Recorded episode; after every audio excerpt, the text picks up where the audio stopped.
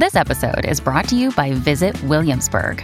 In Williamsburg, Virginia, there's never too much of a good thing. Whether you're a foodie, a golfer, a history buff, a shopaholic, an outdoor enthusiast, or a thrill seeker, you'll find what you came for here and more. So ask yourself, what is it you want? Discover Williamsburg and plan your trip at visitwilliamsburg.com. When you need mealtime inspiration, it's worth shopping Kroger, where you'll find over 30,000 mouthwatering choices that excite your inner foodie. And no matter what tasty choice you make, you'll enjoy our everyday low prices, plus extra ways to save, like digital coupons worth over $600 each week. You can also save up to $1 off per gallon at the pump with fuel points. More savings and more inspiring flavors make shopping Kroger worth it every time. Kroger, fresh for everyone. Fuel restrictions apply.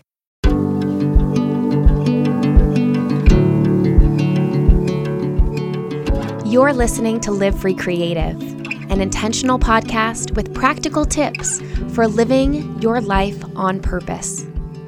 I'm your host, Miranda Anderson, and I believe in creativity, adventure, curiosity, and the magic of small moments. I hope that every time you listen, you feel empowered and free to live the life that you want.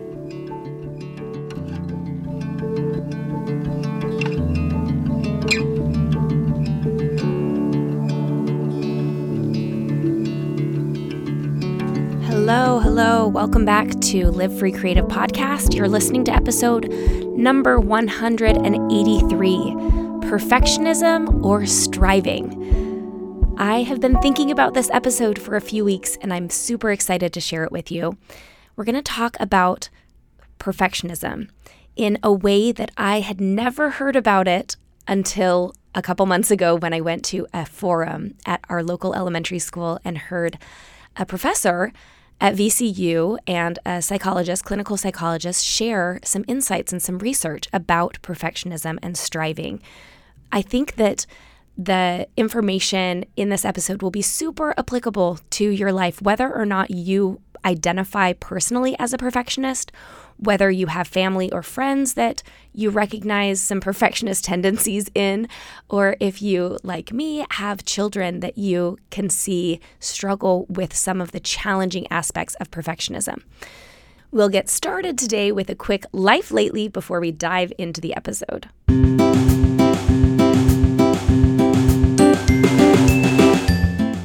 Today's Life Lately is about our new house.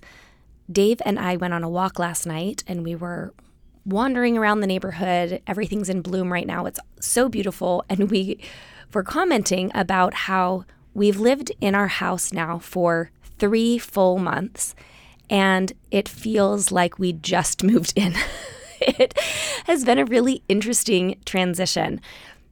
Even though we are mostly unpacked and things are fairly organized, it still is so much of a blank slate. And because it's a little bit bigger than our last house, and because our life looks a little different, the workflow that we have, the stages of our kids and all of our animals, our ability to dedicate like a big, huge chunk of time to the house itself, to decorating, designing, ordering, thinking about the the house has been a little bit lower than in years past. So with our previous house, the blue house, it was pretty much a full-time job because I was using our our remodel as an aspect of my own job. I was working with Home Depot, I was working with Sherwin Williams. I was using my house remodel I mean, I, I, was using it as a platform. We needed to remodel anyway. And so I was taking advantage of that uh, to build on some partnerships that I had in the past, doing a lot of blogging about it, sharing a lot of the befores and afters and specific details and DIYs. And we didn't live in the house while we remodeled it. So we were able to kind of have the compartmentalization of living in a rental house and I would go over and spend, you know, full days working at the new house. Uh, our current house poses a little bit of a different situation. One, because I'm not actively DIY blogging about the process. There may be things here and there that I share, but for the most part, uh, my blog and business has gone a little different direction over the last couple years where I'm focused a lot more on intentional living and living life with purpose and focused more on the podcast than on the blog. So that aspect of like not using it as a f- as fodder for my content has been different and that means that it hasn't been as easy to dedicate specific time to it during my workday.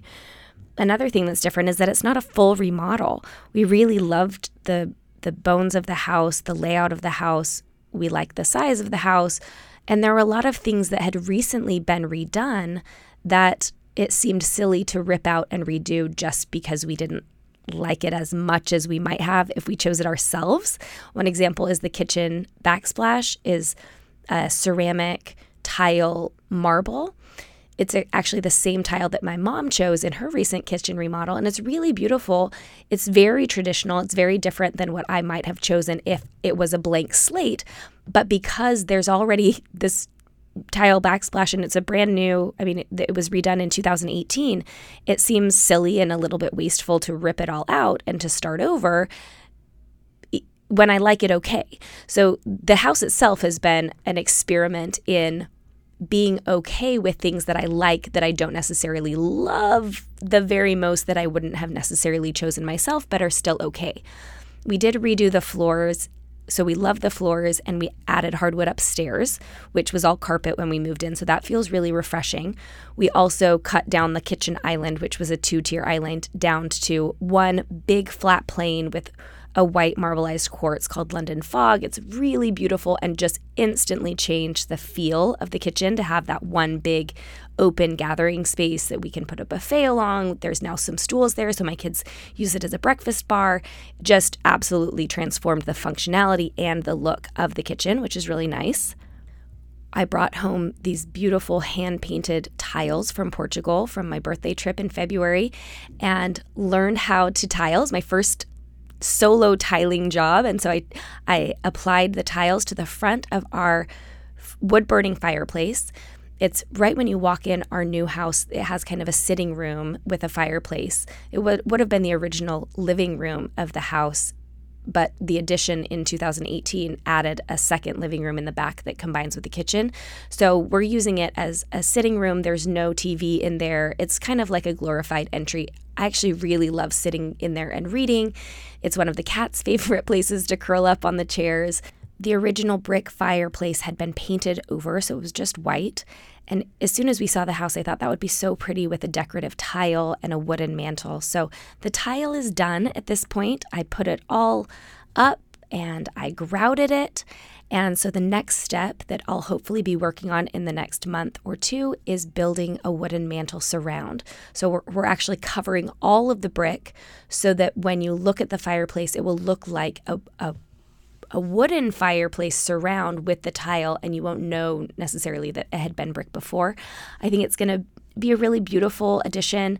The wooden mantle, I found a cool colonial design that had a free PDF online. And so I'm going to be following this pretty classic traditional design. And then in that sitting room, all of the molding is a really fun periwinkle blue called Scanda by Sherwin Williams.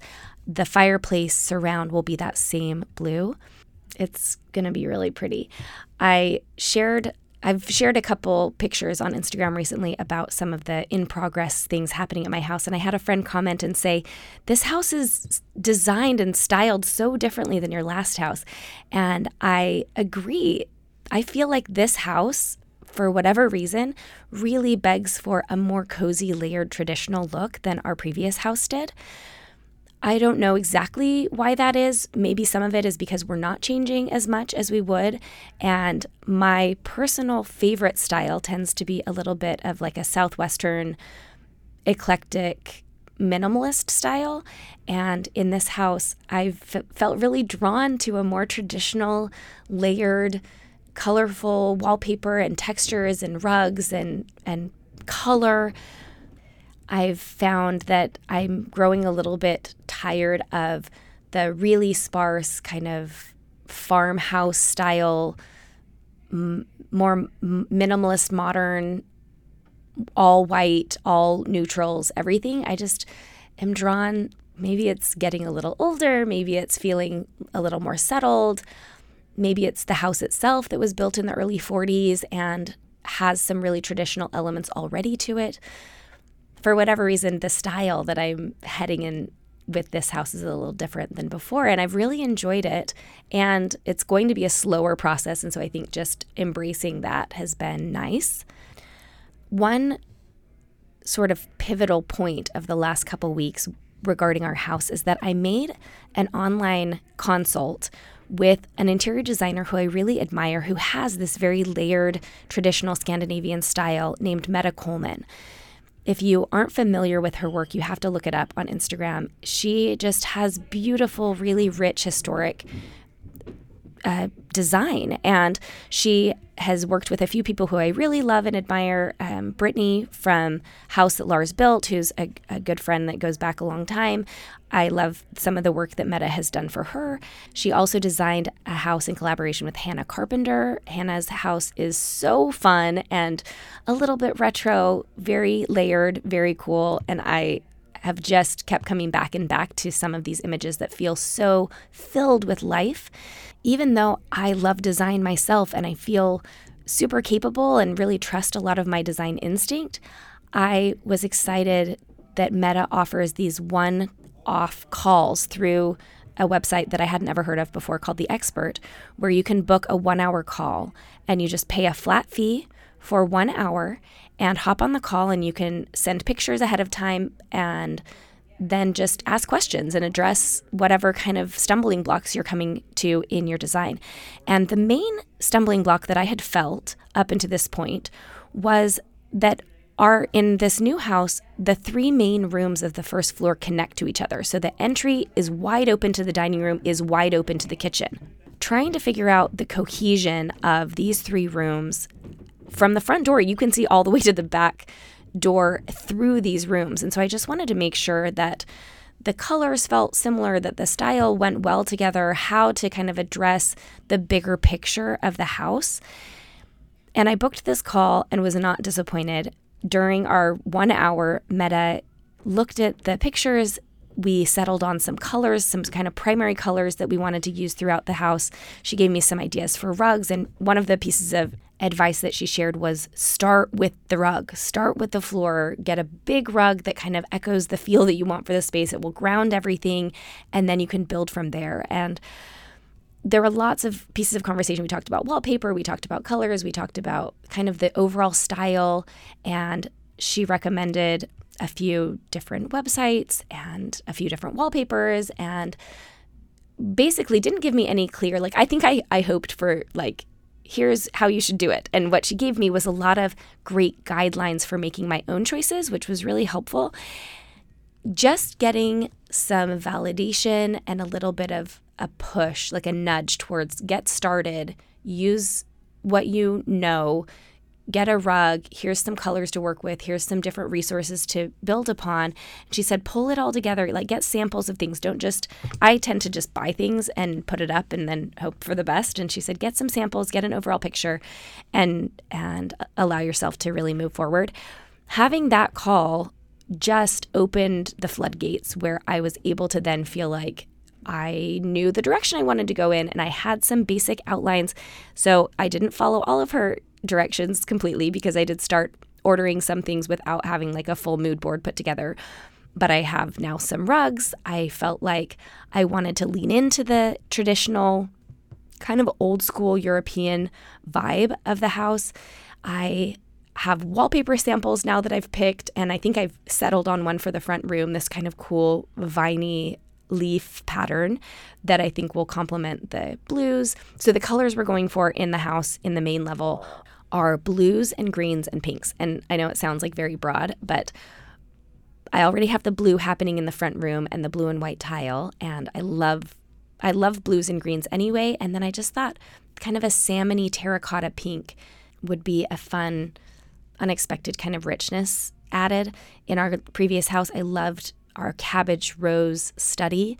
That dusty pink is just such a beautiful kind of warm uh, evocative color and just having this simple framework has helped me to make some decisions. So now we have uh, lots of new old furniture. I've bought a few things secondhand. I've sold things that worked really well in our last house that aren't going to fit in this house. I've adjusted a couple of my built-in plans, and I'm just really loving. I'm I'm loving getting started and settling in and feeling like I have a direction to go. It's still going to be a process. There's still a lot of decisions that I haven't made, and I'm being patient with one step at a time and feeling okay working when I have some free time. We've had painter's tape up. I still haven't finished painting the trim in the front room. There's been painter's tape on it for like maybe a month and a half now, and I will get to it. I will get to it. It might take a little while. That's okay. This whole process, the buying and selling of our homes and moving kind of unexpectedly and settling into a new space has been an exercise in in patience and in trying to remain calm and in allowing myself to go slowly, looking at my progress over a very long lens of time rather than feeling like I need to get it all done at once and allowing myself to enjoy my life in between, like not block off whole weeks to just head down, focus on the house, but allow, you know, an hour or two of work here or there and also go on walks and also eat a nice meal and also go on date nights and also meet with friends and also get my work done for my company. There's been a lot more balance in the last few months than maybe in previous moves and maybe because I recognize the burnout that can happen when I you know, kind of hyper focus on one thing and make myself do it all at once. I do still like to make a list and break it down into small pieces, and I'm just allowing myself to make those pieces really small and be okay doing one at a time. That's my life lately. Slow, slow, slow, steady progress to make our house feel more like home.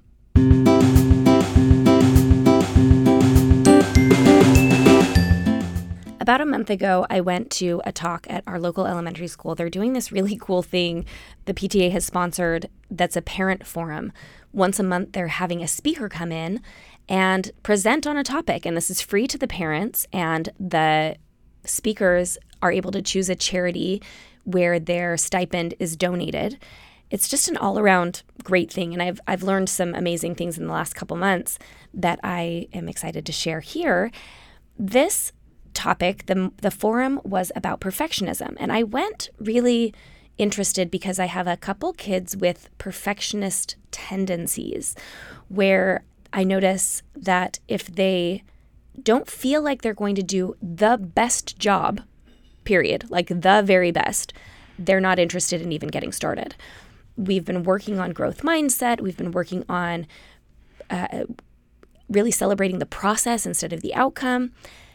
And I still have been at a loss a little bit. So I went thinking, oh, I'm going to learn some strategies for working with my perfectionist, which I totally did and more.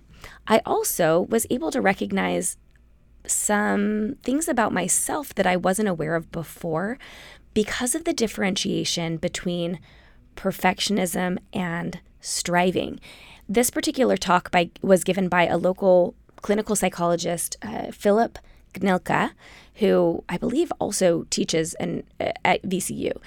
He talked about the case for nurturing healthy perfectionism, which is something that I hadn't really ever heard of before. And I want to share some of the things that he, he shared with us, as well as some insights as to how we can build our striving while at the same time battling the negative effects of perfectionism. The first thing that he shared that I thought was mind blowing, I hadn't ever heard about this before, was to define some of the characteristics that make a striver different from a perfectionist. Have you ever heard of this before? I hadn't. He shared that there tend to be three groups or classes.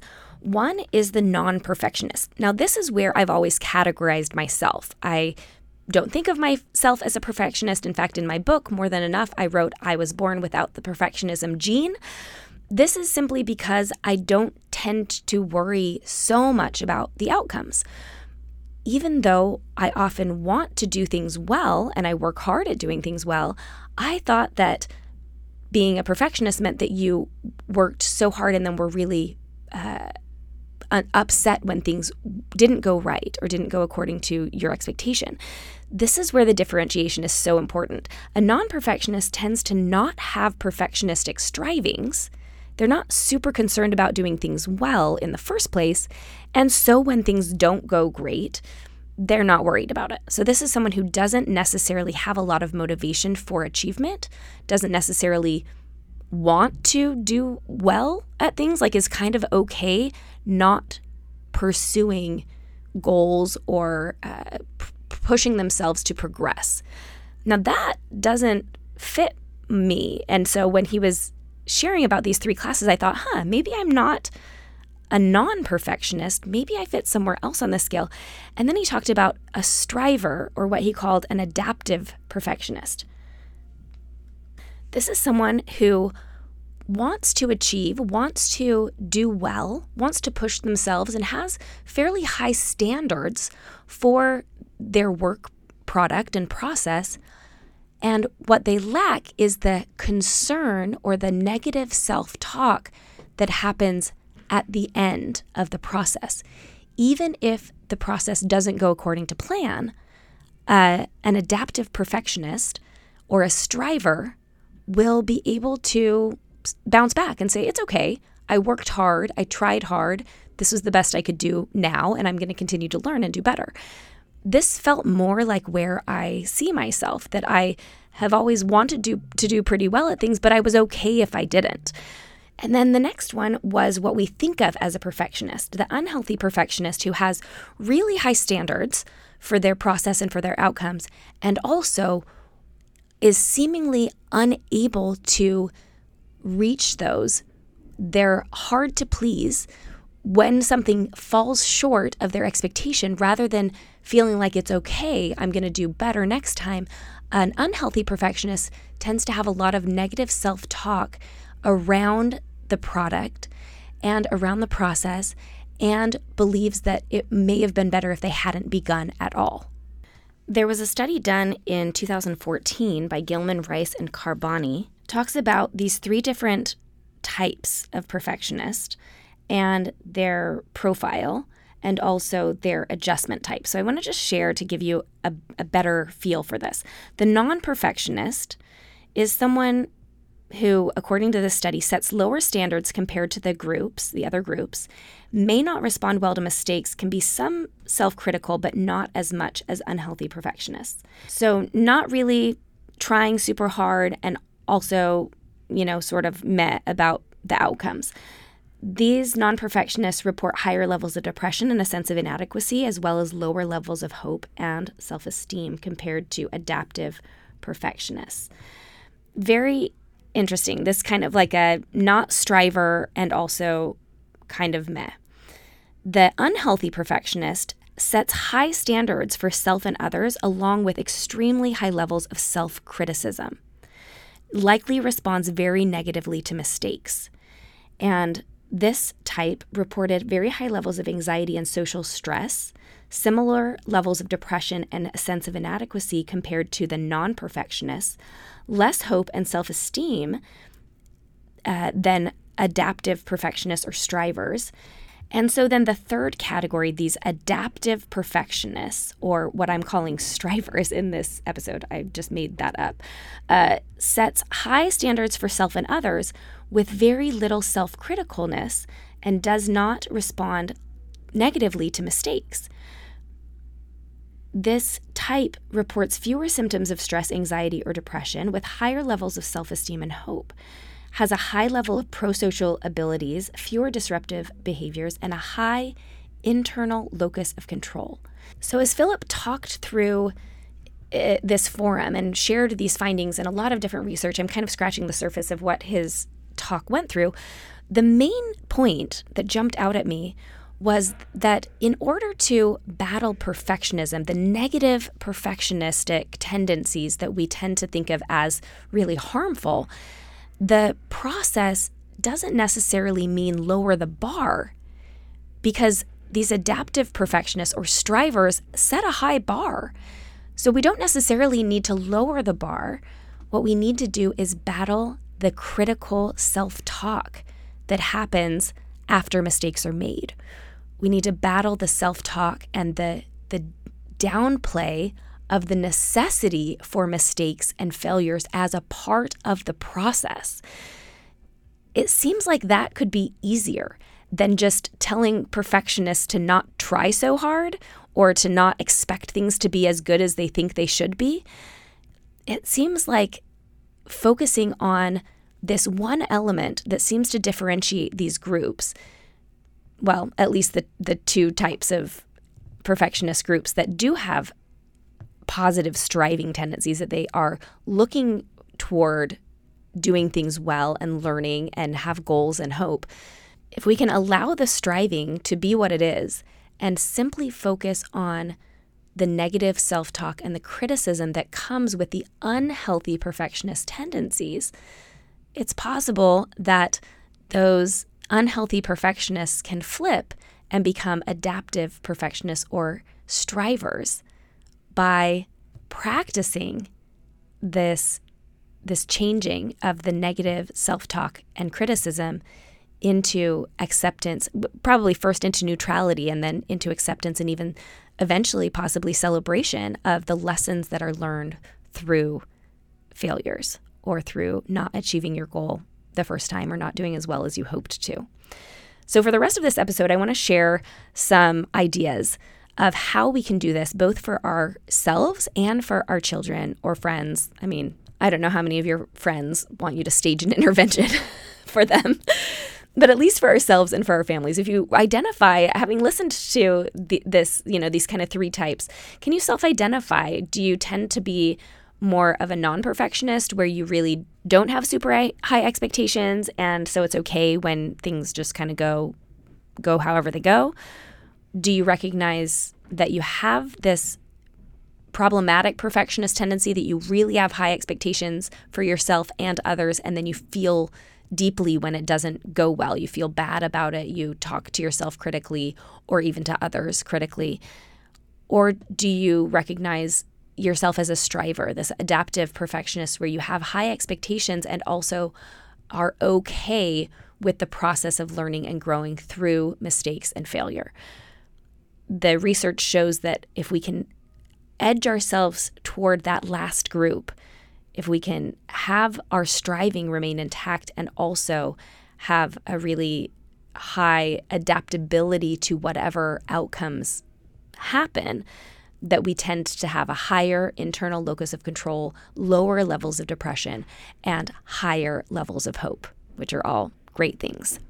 You've probably all heard of the terms fixed mindset and growth mindset that were those terms were coined and have been deeply researched and studied by Carol S. Dweck, who's a professor of psychology at Stanford University. The basic idea is that fixed mindset is the belief that you have all of the intelligence, skill, and talent, you know, fixed inside you, that what you have is what you get and that you can't past a certain point, you know, you kind of reach your ceiling and then past that point you you aren't going to get any better at anything. Growth mindset is the idea that we can continue to learn and grow and change and adapt throughout our lives. It's something really important to understand because the benefits of growth mindset are incalculable. The ability to improve and to process and to know that we can understand things that we don't understand now, that we're not set, uh, you know, at a certain point and, and can't get better beyond that.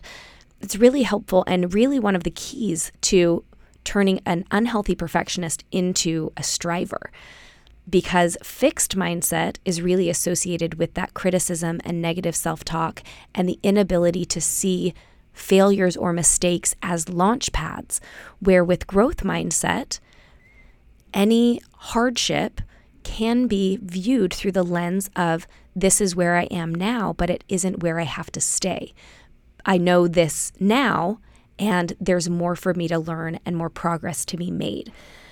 I picked up a really great book right after the forum that I listened to Philip talk about the different types of perfectionists, I picked up a book called Growth Mindset Workbook for Kids. It was written by a longtime educator, and it's a it's a physical workbook. It's paper, and I am going through chapter by chapter with my family as part of kind of a weekly family meeting. We're all learning together about growth mindset. This is one of the ways that I decided I'm going to very clearly and intentionally work on growth mindset and overcoming some of the perfectionist self talk that I have happening with some of my kids in the home. So I'll link the growth mindset workbook for kids in the show notes. It's a really great workbook, and I'm excited to use it as kind of like a home curriculum to work on some of these things. I want to share a couple pieces from that. The one in the very beginning of the book, I love that it talks about how the brain is a muscle. The brain is a muscle that can be trained and grow, just like doing bicep curls with a dumbbell is going to help to expand those arm muscles. Doing exercises about growth mindset and about uh, really learning about any subject will help our brain to grow and develop. We can improve the amount of intelligence and understanding and uh, ability that we have is not fixed. When we begin to understand that, it really changes the outlook that we have on how we spend our time and how our process and outcomes can change as we change. One really interesting thing about the brain is that it learns more through mistakes than it does through doing something correctly the first time. When we make a mistake, the brain has to recalculate and start to examine what happened and look at the different pieces and the synapses and it all it all changes like the the pathways that are happening go into curiosity mode and and all start to change and build. There's a lot more work happening in the brain when we make a mistake because our brain wants to change. It wants to learn and grow. It wants to develop. When we simply do things correctly the first time none of that process happens. So it just we skip on to the next step. It's really kind of an enlightening acknowledgement to make that mistakes actually physically change our brains more than doing things correctly. Not that we want to always go out there making mistakes, but that embracing mistakes as part of the process, even into adulthood, is really important. Think of childhood. Think of those first couple years where you make a mistake every time you turn around simply because you haven't learned anything yet. You're learning everything how to eat, how to hold a spoon, how to crawl, how to walk, how to avoid you know falling off of things. Like just all of the basics. There's so much expansion that happens when we're kids. And we all also i think offer so much grace to kids where we say oh you're just learning that. You're you don't know how to do that yet. Let me help you you know tie your shoes or uh, kick on a swing so you can swing by yourself. When do we think that that is supposed to stop? I know that as an adult, I am continually experiencing things for the first time that I haven't ever experienced before. As a mom, I'm faced with opportunities to learn brand new skills that I have never had to know before because my kids are new ages than they've ever been before. They as they're growing, my whole experience as uh, of what it looks like to be a mom is changing. The same happens in my business. Every time I want to try something different, I'm learning things all over again. Rather than expecting myself to know how to do it all because I turned 18 or 21 or 25 or 30 or whatever it is, if we allow ourselves to kind of erase that finish line that we think we should have crossed by now and know that this ongoing process of growth and learning will happen throughout our entire lives. It gives us a lot more peace, like the relief that I feel of knowing that it's okay for me to be a beginner at something new or something that I just haven't practiced a lot is okay. That feels so good. And not only that, but doing things that I don't know how to do well and making mistakes at them is how I get to the point where I know how to do them well. The mistakes are the stepping stones to skill and understanding. Here are four simple steps from this book, the Growth Mindset Workbook for Kids, that can help you train your brain for hope. And these are really simplistic, you know, meaningfully so because they're meant for kids. And also, as I was just talking about, we all are learning these things all the time. So if you don't do these things yet, getting started in a simple practice of some of these can help you overcome some of that negative self-talk, some of the the belief, those perfectionistic, unhealthy perfectionistic beliefs that that tell you that you're supposed to know already or you're supposed to do it right every time. These four steps are super simple. The first one is to give your brain compliments. So imagine your brain, this muscle, as separate from yourself. Give your brain compliments. You're doing a really good job. Thank you for learning that new thing. Thank you for going to work for me today. Give your brain compliments as it is learning new things, and the process of learning is more fun. You can think about this for your kids too. Uh, you know, thank you, brain, for helping me learn how to tie my shoe. Or, brain, you're doing such a good job. I know that it's hard to learn a new thing like riding a bike or like doing subtraction. You're doing a really good job. Thank you for helping me. The next one is to forgive yourself for mistakes that you make. The easiest way that I've heard to do this is to, again, separate yourself from yourself. Allow yourself to see your behavior, your mistake, as if a good friend had made it. I often think of the way that we comfort our friends when mistakes are made. Oh man, that sucks. I'm so sorry that happened. And you're going to get it next time. Or, we're, you know, let me help you work on it. Very seldom do you tell a good friend, I mean, if ever, it probably wouldn't be a good friend for very long. If you have a good friend who makes a mistake and you say, I can't believe what a terrible person you are. I can't believe you didn't know how to do that. What a what a dunce. We don't talk to our good friends like that. Why do we talk to ourselves like that? Allow yourself to be your own good friend and forgive yourself for mistakes that you made and also, if you can remember this, you know, this key tip of growth mindset that you will learn more through mistakes than through correct answers, you can give yourself a big high five every time you make a mistake and think, hey, there's a lot going on in my brain now that what wouldn't have happened if I did it right the first time. Number three, I feel like is universal through every piece of successful psychology that's out there. Number three is to practice gratitude. Practice gratitude through specific techniques, saying thank you to people, writing down things that you're grateful for and why, telling your brain thank you, like we talked about in number one. Practice gratitude for where you are now and for where you've come from. Think about something that you didn't know how to do 10 years ago that you are pretty adept at now. You're learning, you're growing, you're doing a great job. And then number four is to be your own cheerleader. You've got this. Keep going. Rah, rah, rah. Allow yourself to encourage yourself along the process.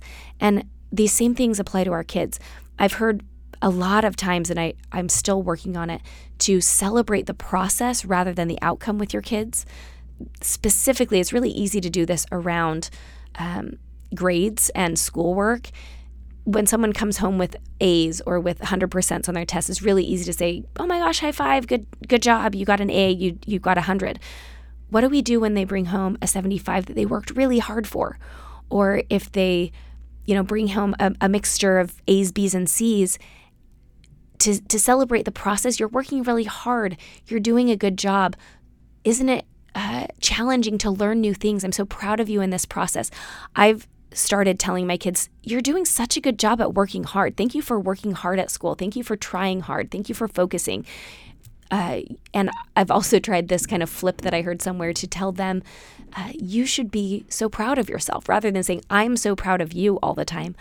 Allowing them to feel some of that pride in their own process. You should be really proud of yourself. Or are you really proud of yourself for the hard work that you're doing? recently Plum brought home a notebook of graded work. she immediately showed me the hundreds, the hundred percents. And there were a couple things in there that were like in the 80s. And she said, I want you to tape these ones up. And she had the hundreds. I want you to tape these hundreds up. And I said, Hey, let's look at these. And you tell me which ones you worked the hardest at. Which ones of these homework assignments were the most challenging that you that you worked really hard and you did such a good job. You did a great job on all of them. Which ones were the most challenging? Which ones are you the most proud of? And she pulled out one of the hundreds and she also pulled out one of the 80 somethings, 87s. Said these were the most challenging. And I said, let's put those ones up, the ones that represent the challenge and the learning and the growth rather than just always celebrating the outcome. Let's celebrate the process and be a cheerleader of the process. The final comment that I want to make uh, about the difference between perfectionism and striving is the power of yet. That simple word that opens the door to future possibilities. In her TED Talk, Carol Dweck talks about a high school in Chicago where the students had to pass a certain number of courses in order to graduate. And if they didn't pass a course, they got the grade not yet. She says, I thought that was fantastic because if you get a failing grade, you think, I'm nothing, I'm nowhere, I'm never going to graduate. But if you get the grade not yet, you understand that you're on a learning curve and it gives you a path into the future. So, in summary, there are three groups when it comes to perfectionism. One, not interested in growing or or doing a lot of stretching progress, also not very worried about it. Number 2, adaptive perfectionists that are strivers, that they will set the bar high and then also be okay when they're still working at it time after time. And then the unhealthy perfectionists that set the bar high and are devastated when they don't reach it. This critical difference between a perfectionist and a striver is the reaction to the outcome, that negative self talk and criticism that happens when the expectation doesn't meet the outcome. And this is a place where we can work with a growth mindset and actually you know practicing this practicing these four simple solutions giving your brain compliments forgiving yourself for making mistakes practicing gratitude and becoming your own cheerleader we can move from being unhealthy perfectionists into strivers where we keep the bar high. We don't try to bring everything down. We keep that bar high and we also recognize that when we don't meet it, it's not because we aren't going to, it's because we aren't there yet. We can recognize I didn't get it this time. There's time for me to learn, there's time for me to grow. It's okay if it didn't happen now because I'm on a long path. My growth and development and building of skills and confidence will continue throughout my entire life. What a hopeful prospect. How incredible to take back that power and know that we can do the things we want to do. We can learn and we can grow, and that we don't have to do it right now. We don't have to do it all right all the time that we can continue to develop, celebrate the process, and find more hope and joy along the way.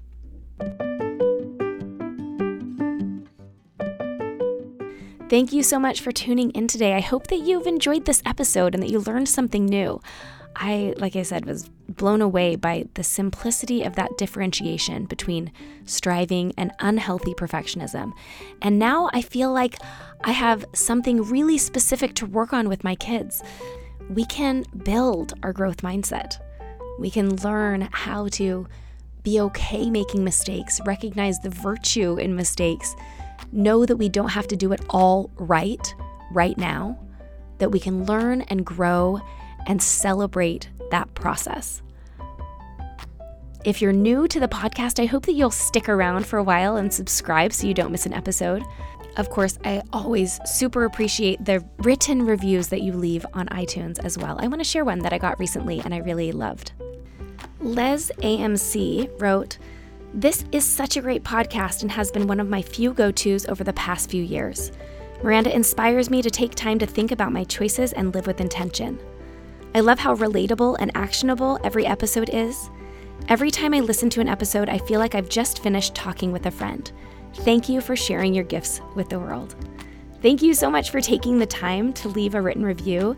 Les AMC, if you're listening now, send me an email at miranda at livefreecreative.co and I would love to send you a little thank you for writing that review and sharing it with the world. If you don't know how to leave a written review, it's really simple. Let me walk you through it. Go to the podcast app, the Apple Podcast app on your iPhone. If you don't have an iPhone, then you'll have to go to Live Free Creative Podcast on the browser. And then there's these little dots. You just scroll down to the bottom. Once you find Live Free Creative Podcast, scroll down to the bottom to those three dots. Click them, say leave a review. You can click your five stars and go ahead and write in your comments. It's been a while since I picked some to read, so I'm going to get back into that habit, send some thank yous out. I really appreciate you being here, even just showing up and listening, letting the show infuse your life, hopefully with a little bit of optimism, a little bit of learning and goodness, is the best gift ever. Have a wonderful week. I'll talk to you again next time. Bye bye.